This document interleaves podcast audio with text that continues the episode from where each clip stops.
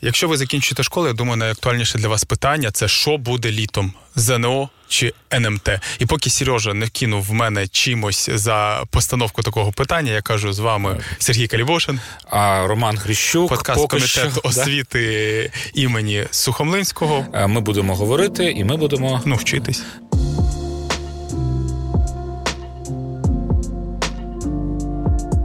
Так, Сережа, чому ти мав в мене кинути чимось за фразу то ЗНО буде чи НМТ буде в 23-му році? Бо е, досить часто навіть люди, які з системи освіти е, плутають е, ідею, скажімо так, єдиного конкурентного іспиту на виході із школи і на вступі до вишу, із е, особливостями реалізації. НМТ, національний мультипредметний тест, це було ЗНО але просто воно було у формі національного мультипредметного тесту. Тому, коли хтось ще раз скаже, що там депутати відмінили ЗНО, якесь НМТ ввели, можете брати віртуальну або реальну якусь там е, важку річ, ні, віртуально давайте, і віртуально знову ж таки кидати в цю людину. Бо насправді ніхто не відміняє ЗНО. От повірте, в цьому скликанні ради е, ЗНО точно ну Дивись, давайте будуть просто, тільки да, розвиватися. Просто ЗНО альтернатива. У нас альтернатива ЗНО вступ в університетах. Ну коли кожен оце, виш там свої або, іспити проводить. Да, да. Або оце відміна взагалі будь-яких вступних іспитів і по середньому балу, що дискутувалося цієї весни, коли зрозуміло угу. в березні, коли ми роз... ну, в нас горизонт планування був наступний день тільки. І це було була ідея за середнім балом брати до вишів. Але ну це абсолютно неможлива історія. Я не буду занурюватись, чому. Тому ще раз зовнішнє незалежне оцінювання було і минулого року, буде і майбутнього року. Форма зовнішнього незалежного оцінювання буде минулого року. Була національний мультипредметний тест, і різниця між ЗНО була це дві речі. Було те перше, те, що це е, в комп'ютері. Давайте я просто кажу в так. комп'ютері. Друге, що це було в один день, а не кожен предмет в окремий день, як це зовнішнє незалежне оцінювання було. Тепер про те, як буде в 23-му році. Ми розібрали, що ЗНО НМТ це одне те саме. Зовнішнє незалежне оцінювання це е, це формат, а НМТ це спосіб. Да? Давай uh-huh, так uh-huh, якось uh-huh. ще. Формат залишається. Спосіб буде такий, як в 22-му році, чи це залежить перше від нас, е, бо який закон ми приймемо, е, так воно це буде дороговказом для Кабміну вже і для Кабміну, який буде дошліфовувати цю історію. Ну для Кабміна насправді для Міністерства освіти і науки, а для супер насправді для Українського центру оцінювання якості освіти, який проводить ЗНО. Давай розкажемо про 8220 8 ну, закон це законопроект, про який про те, в якій формі будуть е, влітку проходити ці іспити, скажімо так. Е, Є е, один закон основний, поданий е, декількома народними депутатами. Е, Є закон урядовий, який за великим рахунком дуже схожий на основний. І є ще один законопроект, ще одна версія цього закону, яку ми нещодавно зареєстрували з колегами з освітянами, який теж врегульовує це.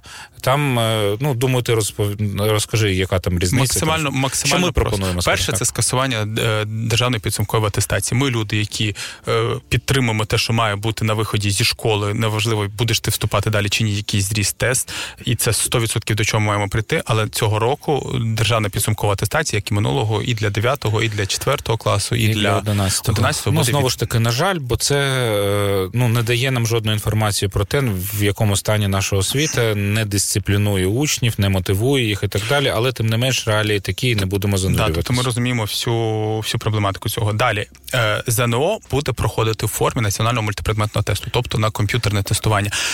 А Чому? Тут я поправлю Чому? тебе. Давай. Тут я поправлю, бо за двома законопроектами, ну не нашими, скажімо так, там просто пишеться, що е, форма і спосіб віддається на Кабмін. Тобто ЗНО буде, я, але я, я в якому вигляді я не там, да, але е, так поміж строчками всі розуміють, що буде йтися про НМТ, національний мультипредметний Давай тут пояснимо, чому у нас був окремий випуск з Тетяною Вакуленко. Подивіться, uh-huh. він дуже корисний про систему оцінювання. Сереж, поясни, чому ми не можемо зробити ЗНО класичне, як було це до повномасштабного вторгнення. Бо це друк і неможливо надрукувати, бо це декілька, ну багато днів, скажімо так, і неможливо вже ми не встигаємо підготувати центри. Це написає ну, тестування, е, бо це урядовий зв'язок для того, щоб от це передавати. Це Державна служба охорони, це більш е, складно, а в умовах війни і фактично за кордоном, неможливо за кордоном це да. зробити нереально. І ми не можемо це зробити в очному вигляді, бо я нагадаю, що класичне ЗНО це в очному вигляді. Вам дається папірець якийсь, і ви щось там пишете. Е, це не комп'ютер. Тому організувати це для великої частини дітей за кордоном неможливо. Не не дещо складно, неможливо. Тому в тому форма це національний мультипредметний тест на е, комп'ютері. Далі е, ми в законопроекті пропонуємо розділити е, на два дні складання складання зовнішнього незалежного оцінювання в формі НМТ. Перший да. день, як я його назвав, обов'язковий. обов'язковий. Це українська мова і математика. Угу. Другий день це варіативний. Що ми пропонуємо? Перший е, це один з двох предметів на вибір. Це або історія України, або іноземна мова, ну, яку ви сказали, зазвичай, да. І... Пам'ятаєте дискусії минулого ну цього, цього літа? Е, бо ми вставили, ми прибрали іноземну мову, і там був один тест на три предмети: українська, математика і історія. І ті, хто готувалися до англійської, дуже критикували, бо казали, що ми не готувалися до історії, до англійської. В цьому році ми пропонуємо надати таку можливість. На вибір або історія, або англійська мова. З іншого боку, була ще дискутувалась питання англійську мову зробити обов'язковим і ну обов'язково ми граємо як математику, англійську українську мову, англійську також зробити обов'язково. Може, колись ми до цього будемо приходити. Може, колись англійська мова буде на рівні компетенції, тобто наскрізна буде історія, бо це дуже важлива мова, якщо ми рухаємось, якщо ми відкриті для всього mm-hmm. світу, а ми відкриті для всього світу. Да, але зараз це нереально. Як би нам цього mm. не хотілося, зараз це нереально. Ми просто покажемо, що люди не знають англійську мову. Тому то варіативна частина. Другий день варіативне. Ви пишете історію України або іноземну мову і предмет на вибір: е, біологія, хімія, фізика, фізика географія. Інозе... географія. Ми додали географію, бо десь ходили, що не що якась проблема з географією була, що наче географію взагалі географію досить легко тестувати, скажімо так. Е, ну перетворювати у режим тесту. Географія в цьому сенсі mm-hmm. цікавіша і простіша. Е, другий предмет, наприклад, ви вибрали історію України, а хочете і англійську теж. То другим ви можете вибрати англійську або, або якщо ви вибрали да. англійську, тобто в два дні це дасть більшу таку от дисперсію. Це розтягне цей от, ну колокольчик, як кажуть, от е, е, розподіл. Чому чому важко, коли складають за один день три предмети? Ну, в цьому році було е, в нас три предмети, всього дві години, тобто там по 40 хвилин на предмет.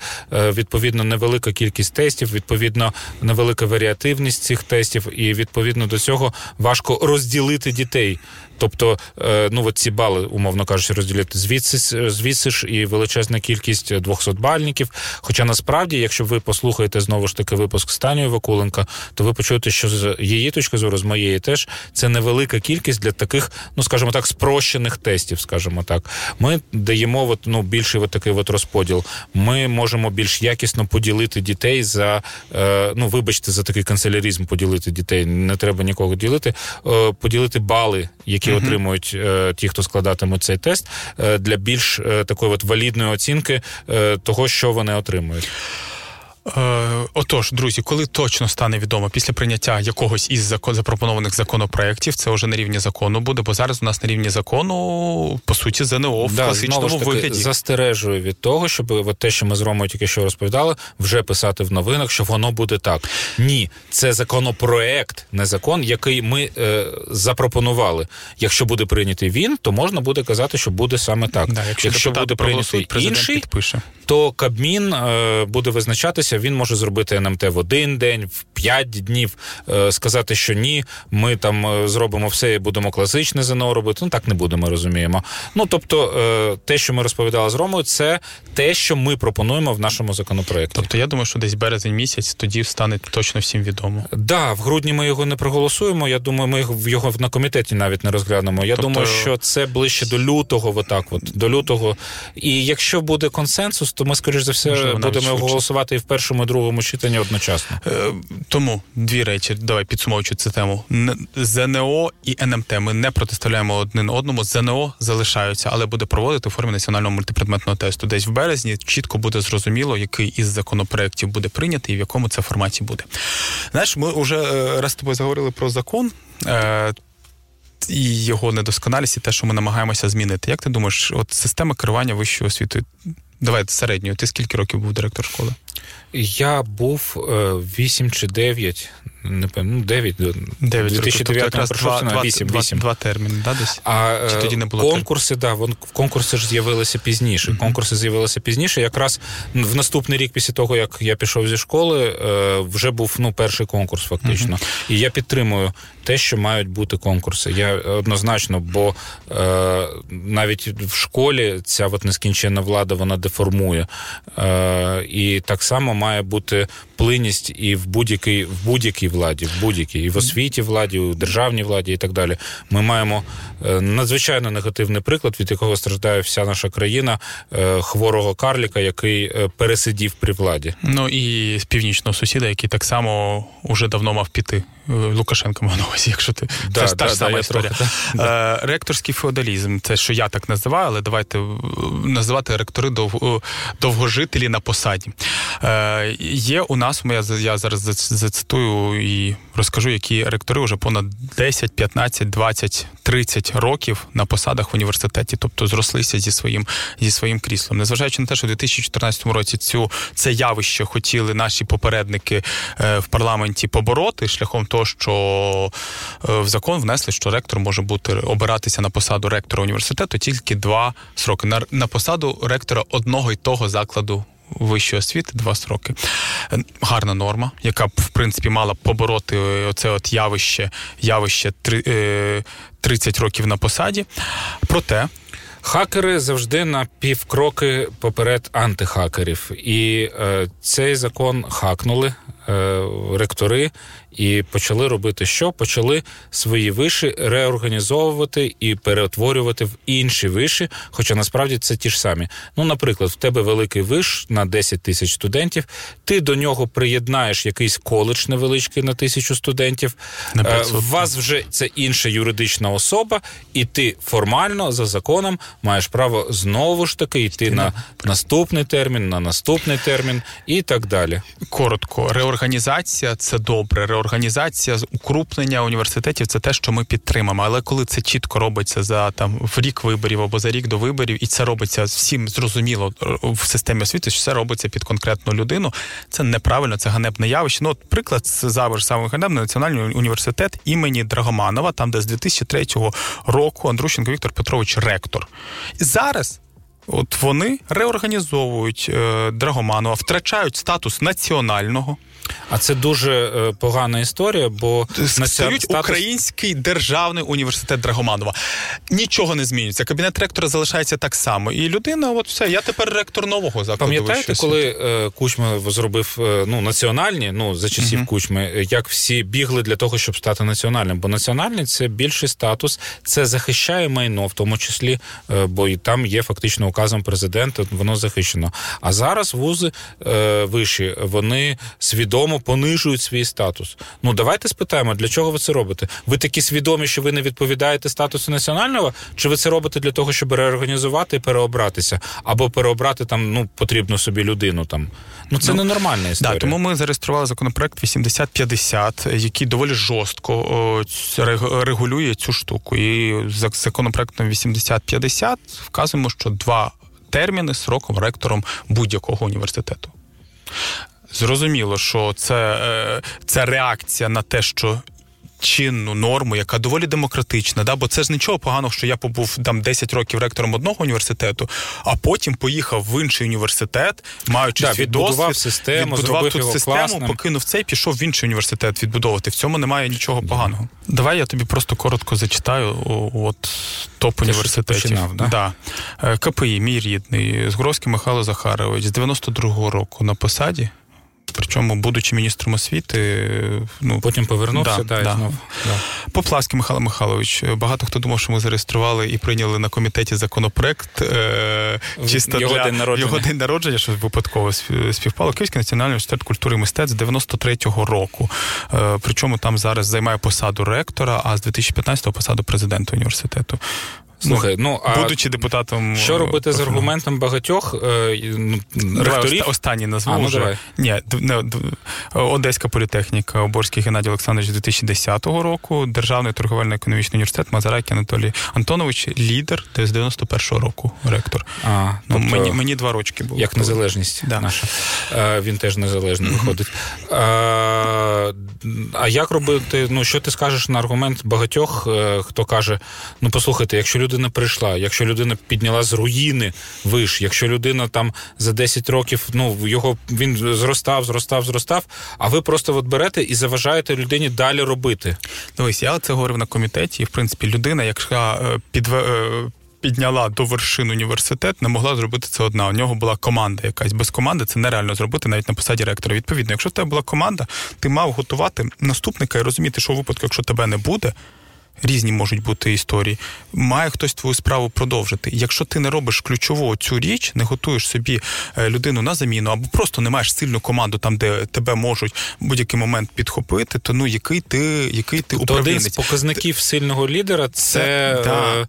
ну скажімо так, перетворення е, особистої історії в інституціональну історію. Так, в інституціональну і там в якусь командну командну історію. Бо коли ти на собі все зав'язуєш, і коли ти просто робиш, що е, без тебе нічого не робиться, бо ти єдиний, хто може хто може щось зробити, ну це неправильна, неправильна річ. Знову ж таки, в діючому законі гарна норма. Два роки.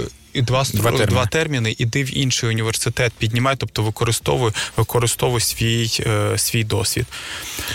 Е, яка доля законопроекту? Е, прийняли в комітеті. Сподіваюся, що він рано чи пізно дойде до залу. Сподіваюся, що в залі колегам набирають уже ректори уже набирають, кажуть, боже, ганебний антиконституційний законопроект, як як так ви порушуєте все, що все, що тільки можна, не голосуйте. І е, наші колеги, які в тому числі могли навчатися в університетах ще коли та людина була ректором, пам'ятає, що а ну так тоді ж була ректором. Ну окей, це ж це ж добре. Змінність важлива, змінність в системі освіти надважлива. Змінність в будь-якій системі, яка надає людині владу дуже важливо. О, бо це влада ти навіть деформує. краще сказав, да, навіть краще. Знаєш, мене я знаю одну людину, яку не деформувала влада.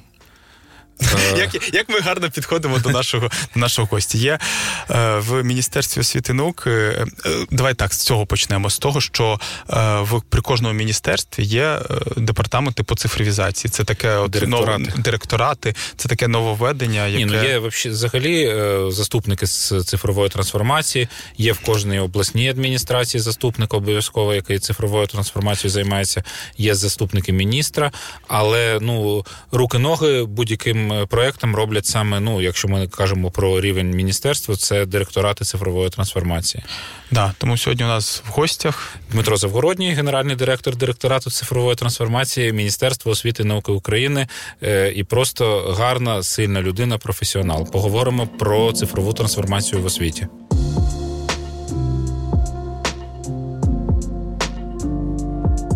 Так, у нас в гостях Діма Завгородній. Привіт, Діма. Привіт. Да, е, Тобто, е, ну я думаю, що хтось, коли почув, е, коли ми тебе інтро робили, що це людина, яка відповідає за все, що електронне, що відбувається або інтернетне, або онлайн, все, що відбувається в міністерстві освіти. Так коректно говорити, або в освіті взагалі так коректно говорити, чи це ну не зовсім так? Ну. Не до кінця, тобто є речі, за які відповідаю не я або не наш директорат, а які відбуваються в інших директоратах або департаментах. Вони стосуються, наприклад, міністерського документу обігу, міністерського сайту і так далі. Але загалом можна так вважати. Тобто, да, я не буду е, запитувати про міністерський документообіг, бо це скоріш за все там 99% наших слухачів не так цікаво, як от, ну, якісь такі от речі. Я навіть буду їх ставити з позиції там батьків, наприклад, та дітей. Тобто. Е, ну ти точно будеш розуміти, що я відповідь знаю, але от це ж не факт, що інше. Тому в мене таке перше, ну от е, просте запитання, яке досить часто от мені ставлять і вчителі, і інші там. І е, скажіть, будь ласка, ми вже там в 21 сторіччі електронний документообіг, про нього там кожний е, говорить. Чому досі в школах паперові журнали? Чому досі вчителі мають заповнювати це там, а батьки приходити до школи ногами та дивитись там, вимолювати ці оцінки? Ну це гарне запитання. Воно насправді комплексне. Якщо подивитися, наприклад, на школу, то загалом, от в те, в тому, що називається номенклатура справ є багато різних документів. Деякі з них. Дуже довготермінового зберігання. І вони настільки зарегульовані, їхнє зберігання, тобто, що воно стосується можливих судових справ подальшому чи ще чогось і так далі, що їх заборонено вести в електронному вигляді. Але їх меншість. Більшість, в принципі, можна вести в електронному вигляді. Цього року ми зробили наказ міністерства, який якби не просто дозволяє, а вже каже, як конкретно це можливо робити, і школи можуть не вести паперових аналогів аналогів дуже багатьох різних документів. І якщо ще там два роки тому це скоріше були винятки, такі школи, то ну насправді станом на зараз у нашому звіті там більше 50% шкіл, які мають якісь системи управління навчанням або системи, в яких вони ведуть документи і так далі. Більшість цих шкіл, на мою думку, все ще щось дублюють в паперовому вигляді, але з досвіду виглядає так, що школа один рік дублює і пробує одну систему або іншу, і потім, вже коли розуміє, що дійсно готова і не боїться, то переходить на систему управління навчанням, в якій веде всі всі цю свою паперову роботу. Тобто будь-яка школа зараз може фактично сказати до побачення паперовий журнал. Ми і будемо все робити. Багато, да. Тобто, якщо більше половини, в нас плюс-мінус 15 тисяч шкіл, там більше ніж 7,5 тисяч вже там працюють з електронним документообігом в тому чи іншому так, вигляді. Так. І якщо, наприклад, батьки не задоволені тим, що в школі досі паперовий журнал або вчителі, то можна спілкуватися з засновником або з директором школи і фактично вимагати. Давайте переходити на більш е, чи розвинений в нас цей ринок, чи якісні ці електронні журнали е, з точки зору батьків, ну неважливо інший електронний документообіг. Електронний щоденник, електронний журнал це те, що їх цікавить. В нас цей ринок розвинений, в нас вони якісні, чи все чи зручніше все одно брати паперовий і заповнювати, як було там 50 років тому? Ні, звісно, зручніше електронний, і ринок у нас дійсно існує. Ем, я знаю більше десяти різних систем українських, які існують на ринку цих інформаційних систем в сфері освіти. Крім них, є школи, які використовують виключно сервіси Google або якісь міжнародні аналоги, але є більше десяти українських, які заточені саме під український там документообіг, звітність і так далі, які є в школах. І вони є дуже різні. Є ті, які мають мобільні застосунки, є ті, які, наприклад, більше використовують приватні заклади освіти, тому що в них є там crm система яка вбудована в в, ну, в цю Поясни систему. для нашого пересичного слухача, що таке crm система Ну, це Customer Relation Management система, тобто система, яка дозволяє, наприклад, спілкуватися з батьками як з клієнтами, наприклад, їм відсилати рахунки, генерувати uh-huh. це автоматично і так далі. Звіти тобто, якісь там, да. там і так далі. А, Є е, іноді аргумент, е, чому ми має, чому школа має щось додаткове, значить, платити цим от системам, е, які там цим електронним журналам і так далі. Чи це можна робити, ну скажімо так, безкоштовно? Бо кожен там директор школи, до якого там прийде, от перед тобою така людина, до якої приходили, скажімо так, такі продавці таких систем. І в мене завжди було запитання, де на це брати кошти. Тобто я не буду збирати батьків і казати, давайте там по 20 гривень щомісяця здавати, і буде ж зручно, у вас буде мобільний застосунок. Ну це така корупційна історія. Е, Як ось з цим зараз? Ну є декілька підходів. Тобто, перше рішення це е, є державний електронний журнал на базі нашої системи ICOM, до якого може школа підключитися. Ми отримали більше 1200 заявок. У нас активно там приблизно 650 шкіл. Які... Він безкоштовний. Да, він безкоштовний повністю для шкіл. Державний це як державний аналог е, цих систем. Наприклад, в медичній сфері немає державного там приватного аналогу, є лише ринок інформаційних систем, які між uh собою конкурують, і всі е, клініки вибирають собі одну чи іншу. І тут так само є оці 10 е, чи більше, я точно цифру не пам'ятаю, гравців на цьому ринку, школи можуть собі обрати. З того, що ми бачимо, є школи, які обирають самостійно, якось там, наприклад, зі школа, яка має там свою бухгалтерію, фінансову автономію, або саме... переконали засновника, або... там батьківський комітет, якийсь так, там так, щось так, таке. Там да. Е, Є громади, які вирішують це на рівні громади, і є області, які або міста, які вирішують це на своєму рівні для окремих шкіл або для всіх шкіл. Тут насправді треба розуміти, що для того, щоб школа на це переходила, вчителі мають мати техніку, мають бути інтернет і так далі. Тобто, якась базова інфраструктура для цього має існувати. Якщо це є є, то школа або засновник може вибрати таку систему. Зараз, під час війни, більшість таких систем дають дуже пільгові умови для шкіл. Більш того, завдяки тому, що існує цей ринок і конкуренція, є деякі гравці, які намагаються якби завоювати оцю долю ринку, розуміючи, що потім у них буде більше даних, більше uh охоплення і так далі. Ну, для прикладу, в медичній сфері є там відомий кейс, що от Е, цього року. Helsi, це найбільший гравець на ринку медичних інформаційних систем. Його купив Київстар. Угу. Явно не через там revenue чи ще щось, а через те, наскільки багато користувачів Охоплення людей да, користувачів цієї системи. Так само думають і е, виробники освітніх систем. І вони розуміють, що ну, ринок поки дуже фрагментований, тобто у кожного є шанс е, зайняти якби свою нішу в тих школах, які ще нічого не вибрали. Тому можна дуже пільгові умови. Е, отримувати. А що робити з аргументом? От ти про це вже казав, е, що школа зможе якісно перейти, якщо у вчителів буде відповідні гаджети, якщо буде інтернет. Що робити з аргументами вчителів? В мене немає там ноутбука там чи комп'ютера. В мене я не можу це робити. Ви що? Е, або в мене немає нормального інтернету там на робочому місці. Е, як з цим працювати? Ну, це у нас одне з таких номер один завдань, тому що ну насправді я розумію, які далі далі будуть запитання стосовно там електронного контенту контенту і так далі, чим ми займаємося. Тобто тут важливо сказати, що структура вона виглядає як такий пиріг. Тобто на першому рівні є оцей е, devices and connectivity, тобто інфраструктурні речі, що у людей має бути своє там цифрове робоче місце.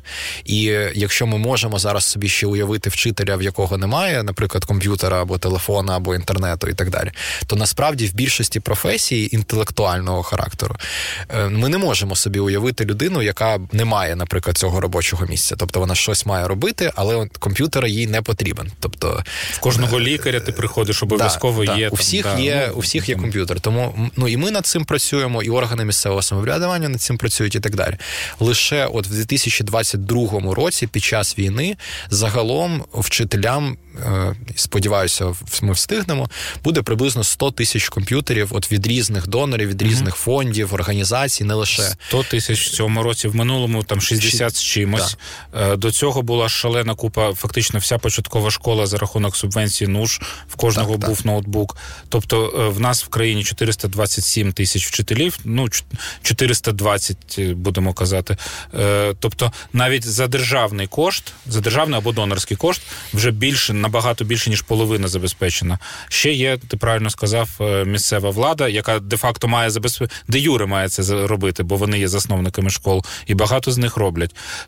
Тому такий аргумент, я тут повністю ну, я фактично продовжую твою відповідь. Такий аргумент він є поганим.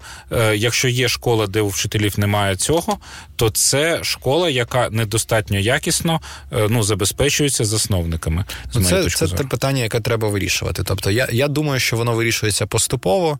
Е, в деяких випадках це просто складніше ніж в інших, але я думаю, що ми це побачимо, коли там найближчим часом у це не буде виник... ну, це вже не буде буде такою проблемою, яка е, є бар'єром до чогось і так далі. Тобто, що цієї техніки буде достатньо. Питання номер два. Тоді ну аргумент е, номер два. В нас в школі немає інтернету нормально. Що в нас взагалі в школі зараз в школах зараз з інтернетом? Ну, в першу чергу, зрозуміло, що про сільську місцевість йдеться в містах, слава Богу, з цим більш-менш. Ну, згідно наших там звітів і статистики, загалом все не так погано. Тобто, у нас є декілька там десятків, може, шкіл, які не підключені до Це якісь найвіддаленіші да, да, гірські там і так далі, які вказують, що у них є лише там мобільний інтернет і і, і так далі. Але завдяки от субвенції Міністерства цифрової трансформації минулого року дуже багато цих саме сіл було підключено до інтернету, і відповідно ці ці вже громади можуть там до, допідключати свої угу. там заклади. Е, те, що їм потрібно. Тобто тут головне і найбільша якби частина вартості це дотягнути цей інтернет до до якогось села. А далі вже там підключити всі будинки і так далі. Це це вже недорого коштує. А може бути виходом для школи, наприклад, Starlink? Для ну, це просто школи. дорожче в Україні, ніж тобто, це є виходом для оцих шкіл, які дуже ну, які віддалені, дуже да, для гірських Оцих, таких там, умовно їх є таких 100 в Україні. Для яких... Ну я маю на увазі з е, точки зору потужності цього гаджету. Starlink. так, він так. потягне в принципі невеличку так, він, школу. Він, так? він потягне, тобто, це взагалі концептуально це є рішенням, гарним рішенням для регіонів, куди віднос, ну, відносно вартості цього рішення тягнути там кабель, це буде там значно дорожче.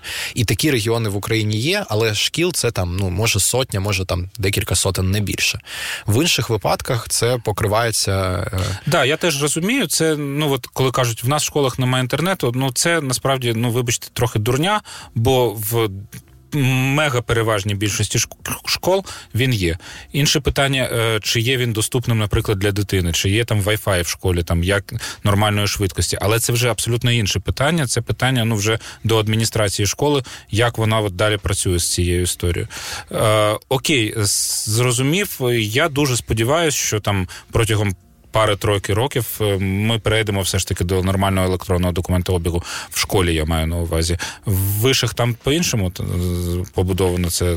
Як там? Там це взагалі актуально? Ну у них ще більше автономії щодо того, як саме вести свої документи, і документів більше. Проблема переходу закладів вищої освіти на такі інформаційні системи вона полягає трошки в іншому, в, масштабі. Тобто, перевести е, навіть для бізнесу, перевести всіх людей в якусь систему систему, наприклад, управління проектами не так важко, якщо ваш, у вас є 10 співробітників. Якщо у вас півтори тисячі співробітників, то щоб всі вони працювали в одній системі, це вже ну, да, якби складна задача. Така, да. І от університети стикаються з проблемою цього масштабу, тобто всі хочуть мати одну систему на весь свій заклад для того, щоб там керівництво бачило, що відбувається. Але чим більше масштаб, тим якби складніше е, впровадження. Але кейси такого є. Угу. Здебільшого вони якраз стосуються не документів студентів, а е, управління навчанням, коли вони впроваджують Moodle чи ще щось а, для там дистанційного навчання і так далі.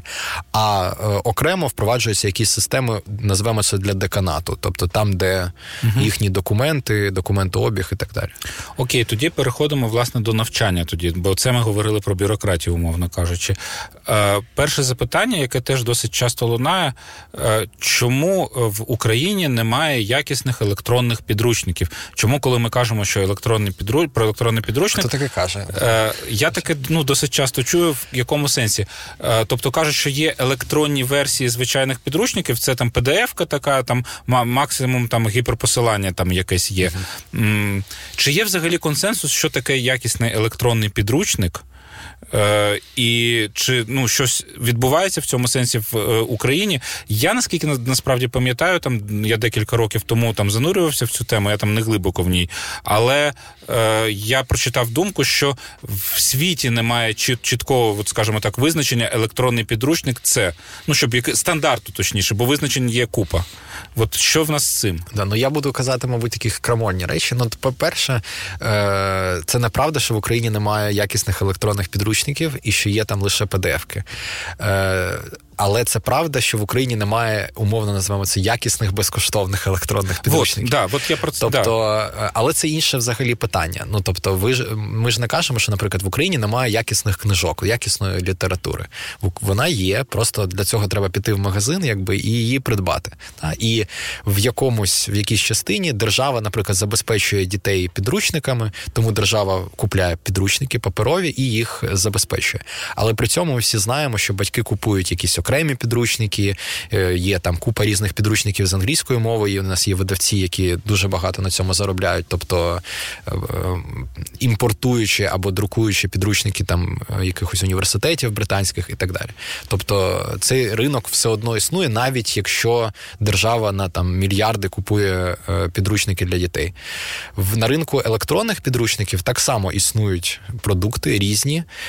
Деякі з них роблять видавці, які роблять паперові підручники підручники, деякі це окремі компанії, які у партнерстві з видавцями беруть їх контент, перетворюють його в якийсь формат електронного підручника. Тому таких прикладів є багато, і навіть є приклади, коли області або громади закуповують такі електронні підручники для того, щоб їх використовувати в своїх закладах. Я багато такого бачив, угу. тобто це є. Е, декілька є моментів таких важливих, щоб зрозуміти. Е, зараз іде реформа нової української школи, тому будь-якому інвестору не дуже цікаво робити інвестувати в електронний підручник, наприклад, для сьомого або восьмого або дев'ятого класу зараз, тому що його якби lifetime залишається не такий великий. Два-три роки. Тому, да. якщо подивитися в інтернеті, ви побачите, що там 90% якісних електронних підручників вони стосуються нової української школи, тобто вони для молодшої школи, там для п'ятого класу вже є. Е... До речі, да, слухай, я не думав про цей аргумент. Е, ну да, я я не буду зараз робити електронний підручник з фізики для восьмого класу, бо за два роки мені його можна буде просто ну, закрити або там викинути кудись. Да, згодний, да. Ось з іншого важливого питання, це тут ще їх два є в сфері електронних підручників. Один стосується вартості, тобто, що е, якщо у паперового підручника вартість е, одиниці, е, ну можна сказати, після там певного тиражу вона не змінюється. Тобто, якщо ми там один друкуємо, звісно, це там велика вартість. Але якщо ми їх замовляємо 100 тисяч, то вартість одиниці не дуже сильно відрізняється від того, що ми замовимо 200 тисяч. Тобто ну, в електронних підручниках це вже буде не так, і їхня вартість, реальна, якби собі вартість, вона буде зменшуватися на на одиницю не лінійно, але буде зменшуватися і зменшуватися, і зменшуватись. Тобто, якщо це, наприклад, там програмне забезпечення, і їм користується 100 тисяч людей або 200, то можливо собі вартість не ну, не буде такою такою різною.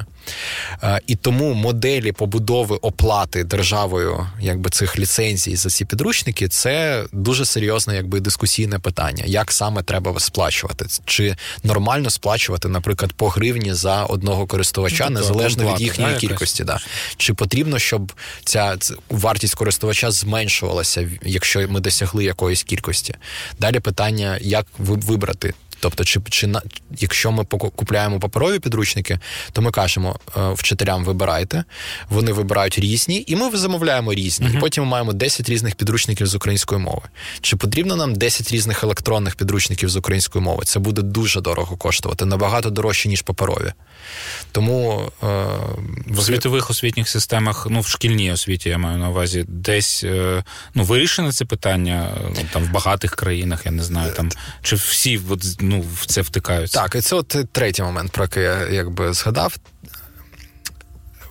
електронний підручник, хоча у нас є положення про електронний підручник, де написано, що це таке, але в світовій практиці немає такого єдиного визначення, і тому умовно гра в Майнкрафт може вважатися електронним підручником. У нас для цього є термін електронні освітні ресурси, який не завжди якби з цим співпадає. Але загалом е, я маю на увазі, що визначення того, що є підручником, може бути дуже широким в плані його реалізації. Це може бути гра, це може бути в віртуальній реальності реальності, це може бути як завгодно.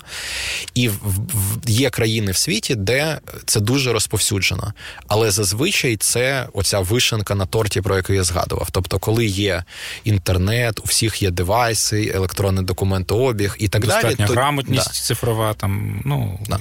я... Тому я вважаю, що ну, от такі вишенки гарно запроваджувати е, ну, тоді, коли ми розуміємо, що у нас є достатньо. Всю піраміду вибудували да. знизу. Я зрозумів. Дуже е, класно, якраз ти місток перекинув на моє наступне питання, бо е, я теж чув, що в принципі і масовий відкритий онлайн-курс можна вважати, ну, в принципі, там чимось на кшталт електронного підручника. Да? І я пам'ятаю, там 8-10 років тому був такий е, мода, да, масові відкриті онлайн-курси, там їх робили. Ну, більшою мірою це вища школа, але робили і для там шкільної освіти. Я там сам там щось там курси підготовки ЗНО там якісь робили там і так далі. Е, і тоді це було ок, і всі казали: ну ви бачите, як як от просто там стримко розвивається онлайн освіта і так далі. Це мені тільки здається, чи це дійсно якась стагнація от, ну, в плані е, світових трендів розвитку онлайн освіти. Я після от такого спалаху от муків цих масових відкритих онлайн-курсів, я чогось такого проривного, що ввійшло би от до кожної там школи або вишу, не пам'ятаю. От е, поправ мене, якщо я помиляюся, е, взагалі, які зараз тренди, і чи є наступна ступінь еволюції для цих муків? Ну це багато запитань, да, одному, багато, але я спробую да. Да, давай почну з того, щоб хвилинку хвилинку реклами. Е, Цього року, от під час війни, е, Міністерство освіти і за допомогою е, наших колег з фонду відродження ми домовилися з багатьма платформами, які онлайн-курси надають, до них доступ платний. Домовилися з ними про безплатне безкоштовне використання для е, різних закладів, здебільшого закладів вищої освіти, але і коледжів, і закладів профтехосвіти часто. Це такі платформи, як Coursera, Udemy, edX і е, Labster. Labster. Mm-hmm. Е, так само ми домовилися про використання платної версії Zoom і і так далі. І якщо нас дивляться там студенти або викладачі закладів вищої освіти, і ви ще не знаєте або не використовуєте це, то будь ласка, звертайтеся. Е, це там загалом це 15 тисяч курсів від топових університетів світу. Е, я проходив всі курси, коли навчався в університеті. Е, тобто, це, це, це можна використовувати. Більш того, ми дозволили зараховувати результати неформального навчання закладам вищої освіти до 25% від загального обсягу кредитів. Вони можуть зараховувати людям, які проходять Тих курсів. Да, проходять ці курси. Тобто можна взагалі організувати таким чином процес, угу. щоб задавати таких курсів, потім перевірити е, знання і полегшити і собі, якби роботу, більше витратити часу на практику, а теорію перекласти на на оці от курси. Друзі, це не реклама, насправді це можливість. Ну використовувати це, бо ну здається, в жодній країні світу таке не дозволили ці платформи. Це коштує дуже дорого. Тобто, якщо все це перевести в гроші, це будуть там десятки мільйонів доларів, які ми отримали оцими послугами безкоштовно. Пробоно. Е, да. Тому тому це все ще ну ці масові онлайн-курси, вони живі, е, більш ніж живі. Всі ці компанії коштують дуже дорого. Минулого року edX е, викупила компанія Tuyu за якісь там сотні мільйонів доларів, чи там ну дуже дорого. Угу. І всі ці платформи вони розвиваються, і користувачів там стає дедалі більше. На курсері з'являються все більше full degree програм, тобто там почали вони з магістерських програм, деякі університети зараз є бакалаврські програми, які можна повністю онлайн отримати Пройти, от, от від старту на курсері да? з якимось університетом, повністю онлайн бакалаврська програма з дипломом і так mm-hmm. далі. Тому у них є шляхи їхнього розвитку. Їх можна сказати там декілька, я всі не перечислю, але такі є найбільш якби масштабні з точки зору інвестицій. Це ті, які використовують більше гейміфікації, тобто там, де більше якоїсь гри да, і так далі. Це від того, що вона імплементується, до того, що на ній взагалі все побудовано, що це взагалі гра, в якій є трошки навчання. Є ті, е, які ну, працюють з даними, і от всі тренди пов'язані з даними. Це почалося ще на там, я не знаю, 10 років, може більше тому стосовно того, що можна, значить, навчити цю платформу, вчити мене ефективно, і у неї буде так багато там різних шляхів, що точно індивідуалізується цей підхід. Поки що, умовно, якогось такого геймченджер платформи я не бачив, але цей напрямок він дуже в нього багато інвестується, і чим більше буде там даних, тим тим швидше ми досягнемо того, що е, воно буде мати там суттєве значення. І є багато платформ, які заявляють про те, що саме через індивідуалізацію процесу у них, наприклад, кращі результати по там менше людей кидає цей курс, доходить до кінця або краще навчається і так далі. Третій дуже важливий напрямок це те, що контент стає дедалі якісніший. Тобто е, вартість його створення зменшується, і е, його стає, звісно, дедалі більше, але в окремих випадках він стає дуже якісним. От, наприклад, Лепстер, це от остання uh-huh. платформа, про яку я казав, і ми нещодавно робили вебінар з ними. Це платформа, де є 300 віртуальних симуляцій лабораторій. Тобто, наприклад, для біології, фізики, хімії і для шкіл і для е, закладів вищої освіти е, покриті певні теми, де можна прямо от знаходитись в лабораторії і дивитись, як як і експериментувати самостійно. Тобто можна її взірвати uh-huh. взагалі, і це буде помилка, да, експеримент. Але, Але батьків до школи не виключать. Да, да.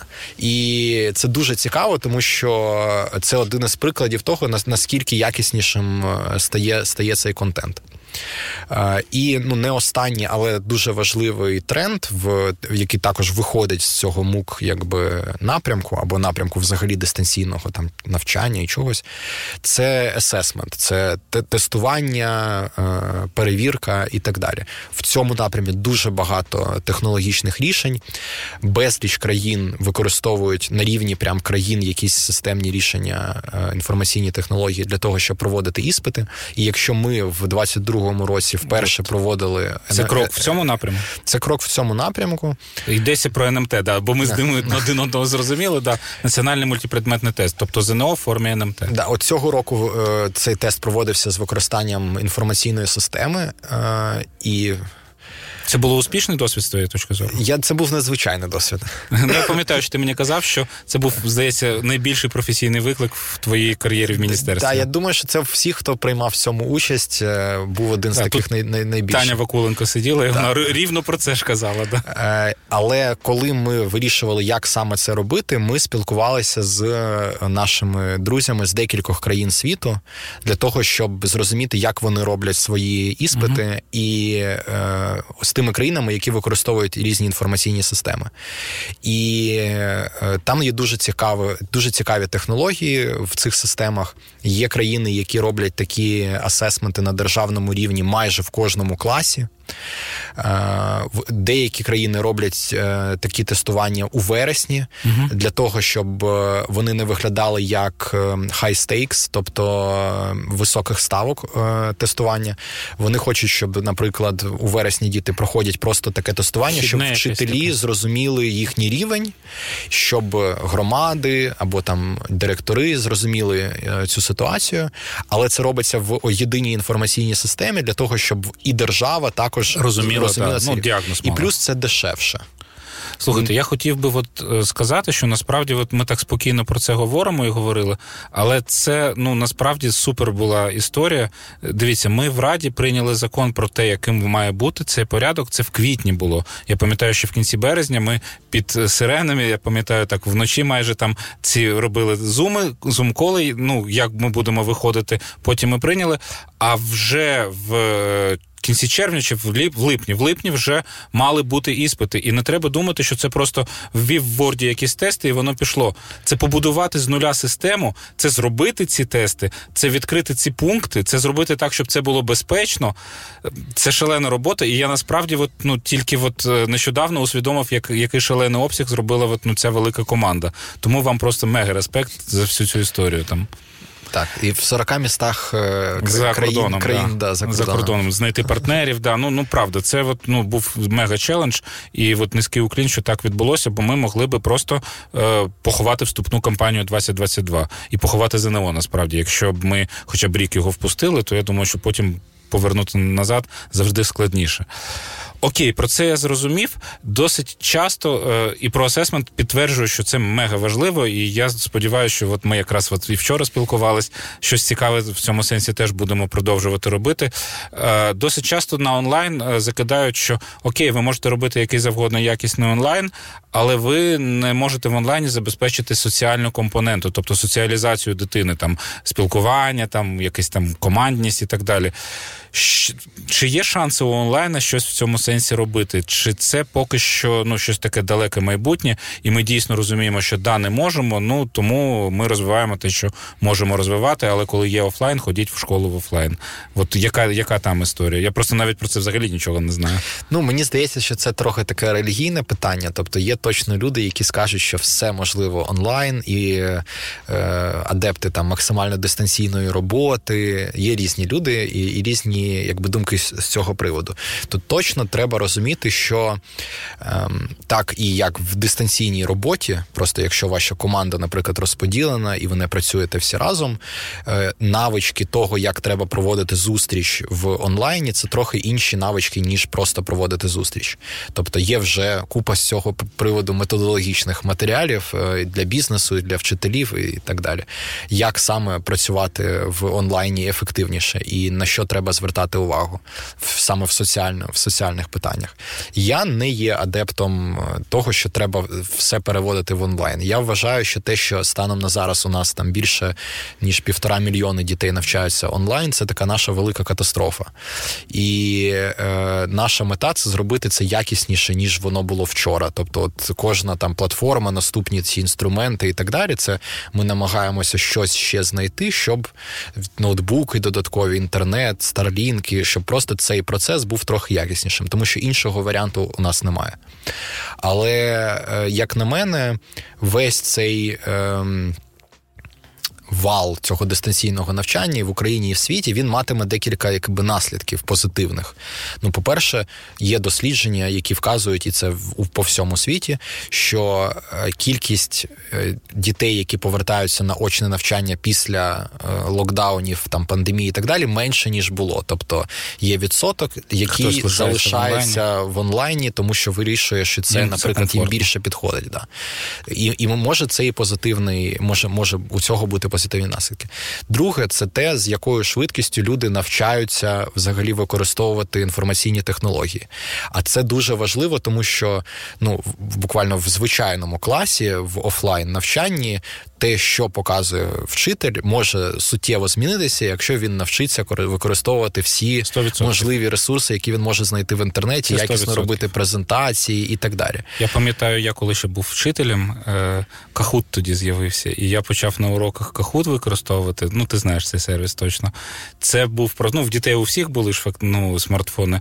Це такий топ був. Ну для них це звичайно так, урок офлайновий, але це теж про технології. Це так. теж про технології. І якщо казати про е, контент для дистанційного навчання, курси, от все, що ми згадували до цього, то мені здається, що той вчитель, який зможе, ну на мою особисту думку, опанувати от е, перевернутий клас, е, він дуже багато може для себе відкрити нового. Тобто, е, якщо всю цю теоретичну частину виносити максимально в там самостійну роботу, і домашню роботу і так далі, і використовувати інструменти для того, для того, щоб зрозуміти, який є фідбек, тобто хто це подивився, хто тест пройшов наскільки, е, діагностичні тести і так далі, то можна набагато краще робити індивідуальну роботу, можна набагато свого часу звільнити.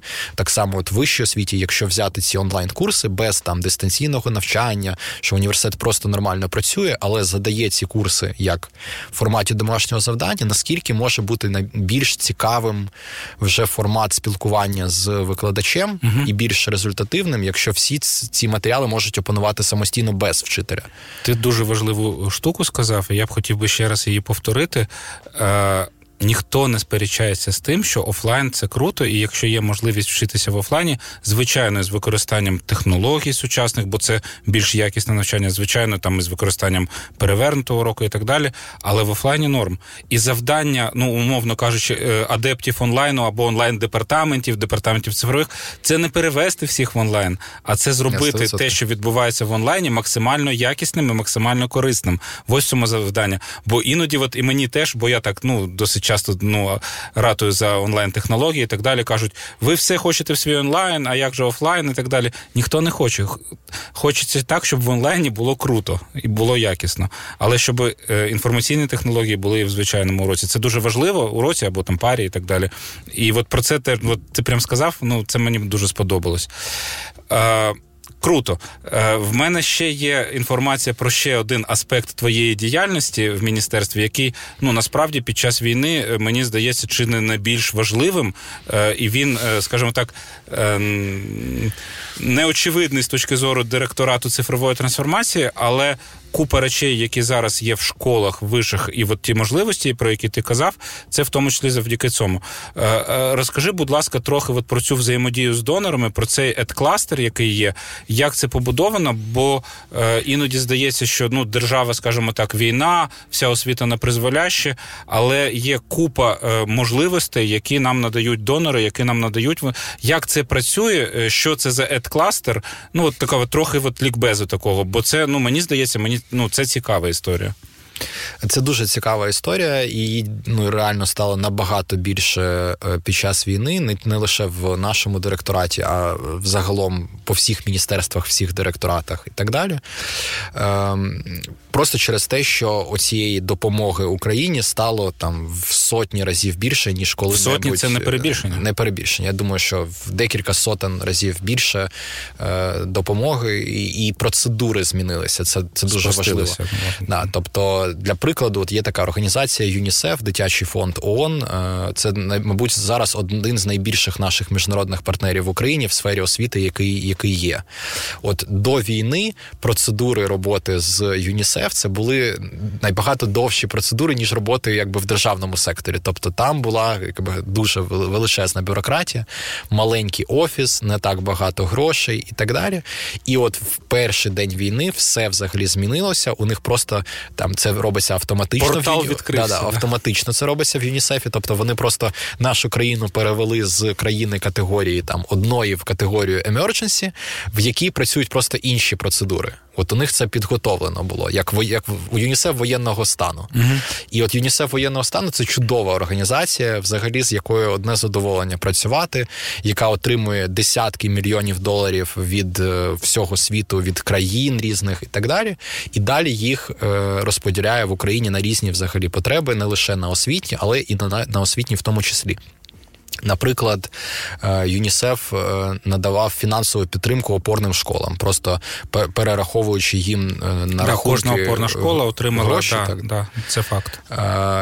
І вони допомагають з розвитком контенту на всеукраїнській школі онлайн і оплачують ну дуже багато різних тренінгів для вчителів, курси для вчителів нової української школи, ну і так далі. Всіх проєктів я я навіть не скажу. Тому з ними працюють всі директорати і стратегічного планування, і загальної середньої освіти.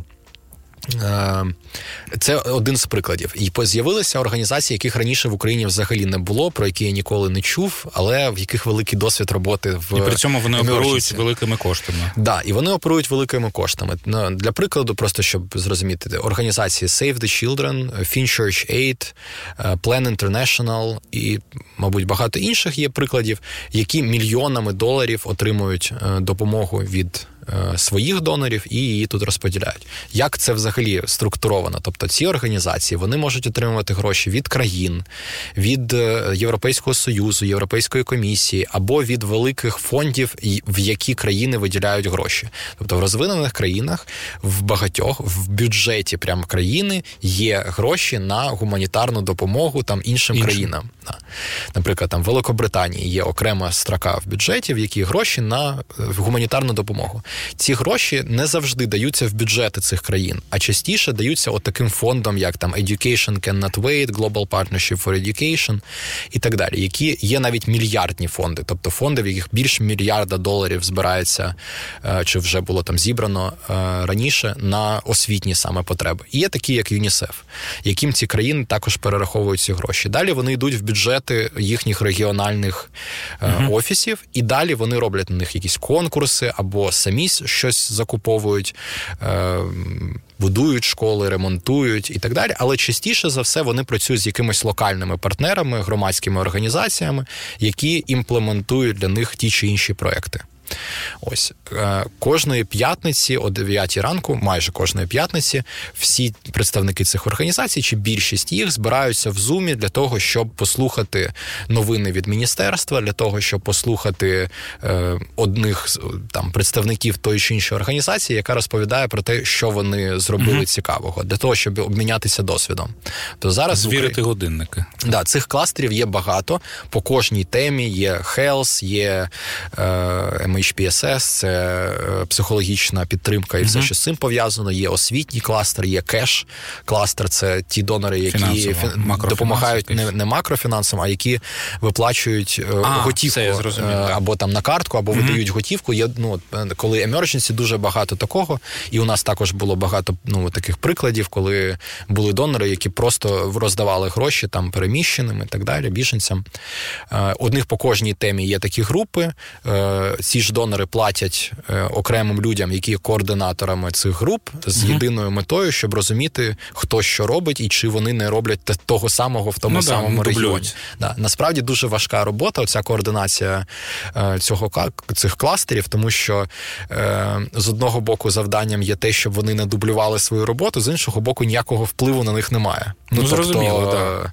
це так можна uh повідомити їх про те, що тут ви робите одну і ту саму роботу, можна якось там намагатися е, повпливати, але загалом е, насправді, на жаль, зараз з того, що я бачу, наприклад, по регіонах дуже нерівномірно розподілена така допомога.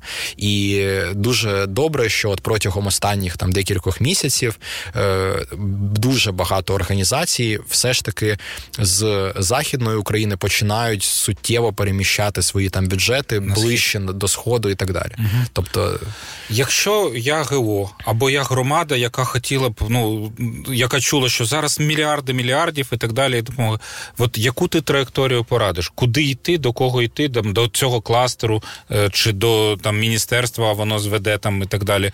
Як робити це? Ну давайте краще буду радити для ГО, е, тому що для для громади це зовсім якби ну, інше. Зрозуміло, їхнє ГО, так, ГО. завдання у них в іншому. Якщо це громадська організація, яка працює в е, сфері освіти, то дійсно для неї є багато можливостей зараз і багато грошей в у цих великих міжнародних партнерів. Тобто, перш за все, треба зрозуміти вашу якби сильну сторону. Тобто, що ви взагалі робите, наприклад, там курси для вчителів. Далі треба зрозуміти, які ем, міжнародні, які з цих великих організацій взагалі цим зараз займаються, е, тим, що що в вашому пріоритеті знаходиться, тому що у цих організацій також є свої плани. Як ці плани формуються? Коли ці організації отримують гроші, вони також намагаються їх якби виграти. Це ну просто в більших масштабах. Mm-hmm. Вони подаються на мільйонні е, гранти від е, країн. Е, які також за конкурсами розподіляються. Е, тому це це можна дізнатися. І всі ці організації дуже відкриті, тому що всі вони шукають локальних партнерів і хочуть, щоб їх було більше. Жодна, я не знаю, жодної міжнародної організації, яка б хотіла працювати з однією українською ГОшкою. Вони всі хотіли б, щоб у них було багато партнерів в кожних mm-hmm. регіонах різні, і дайверсіті, і так далі. Тому, ем, звісно, і все це відкрито. Тобто кожної п'ятниці можна прийти на Education Cluster, про нього можна можна просто загуглити, дізнатися і е, підключитися. Е, впевнений, що можна так само написати е, в український офіс ЮНІСЕФ. Будь-якого цього співробітника можна знайти в LinkedIn, в Фейсбуці uh-huh. і так далі. Всі ці люди дуже відкриті до до співпраці, і потім ну, послухати ну, і дізнатися більше. Да, дізнатися більше.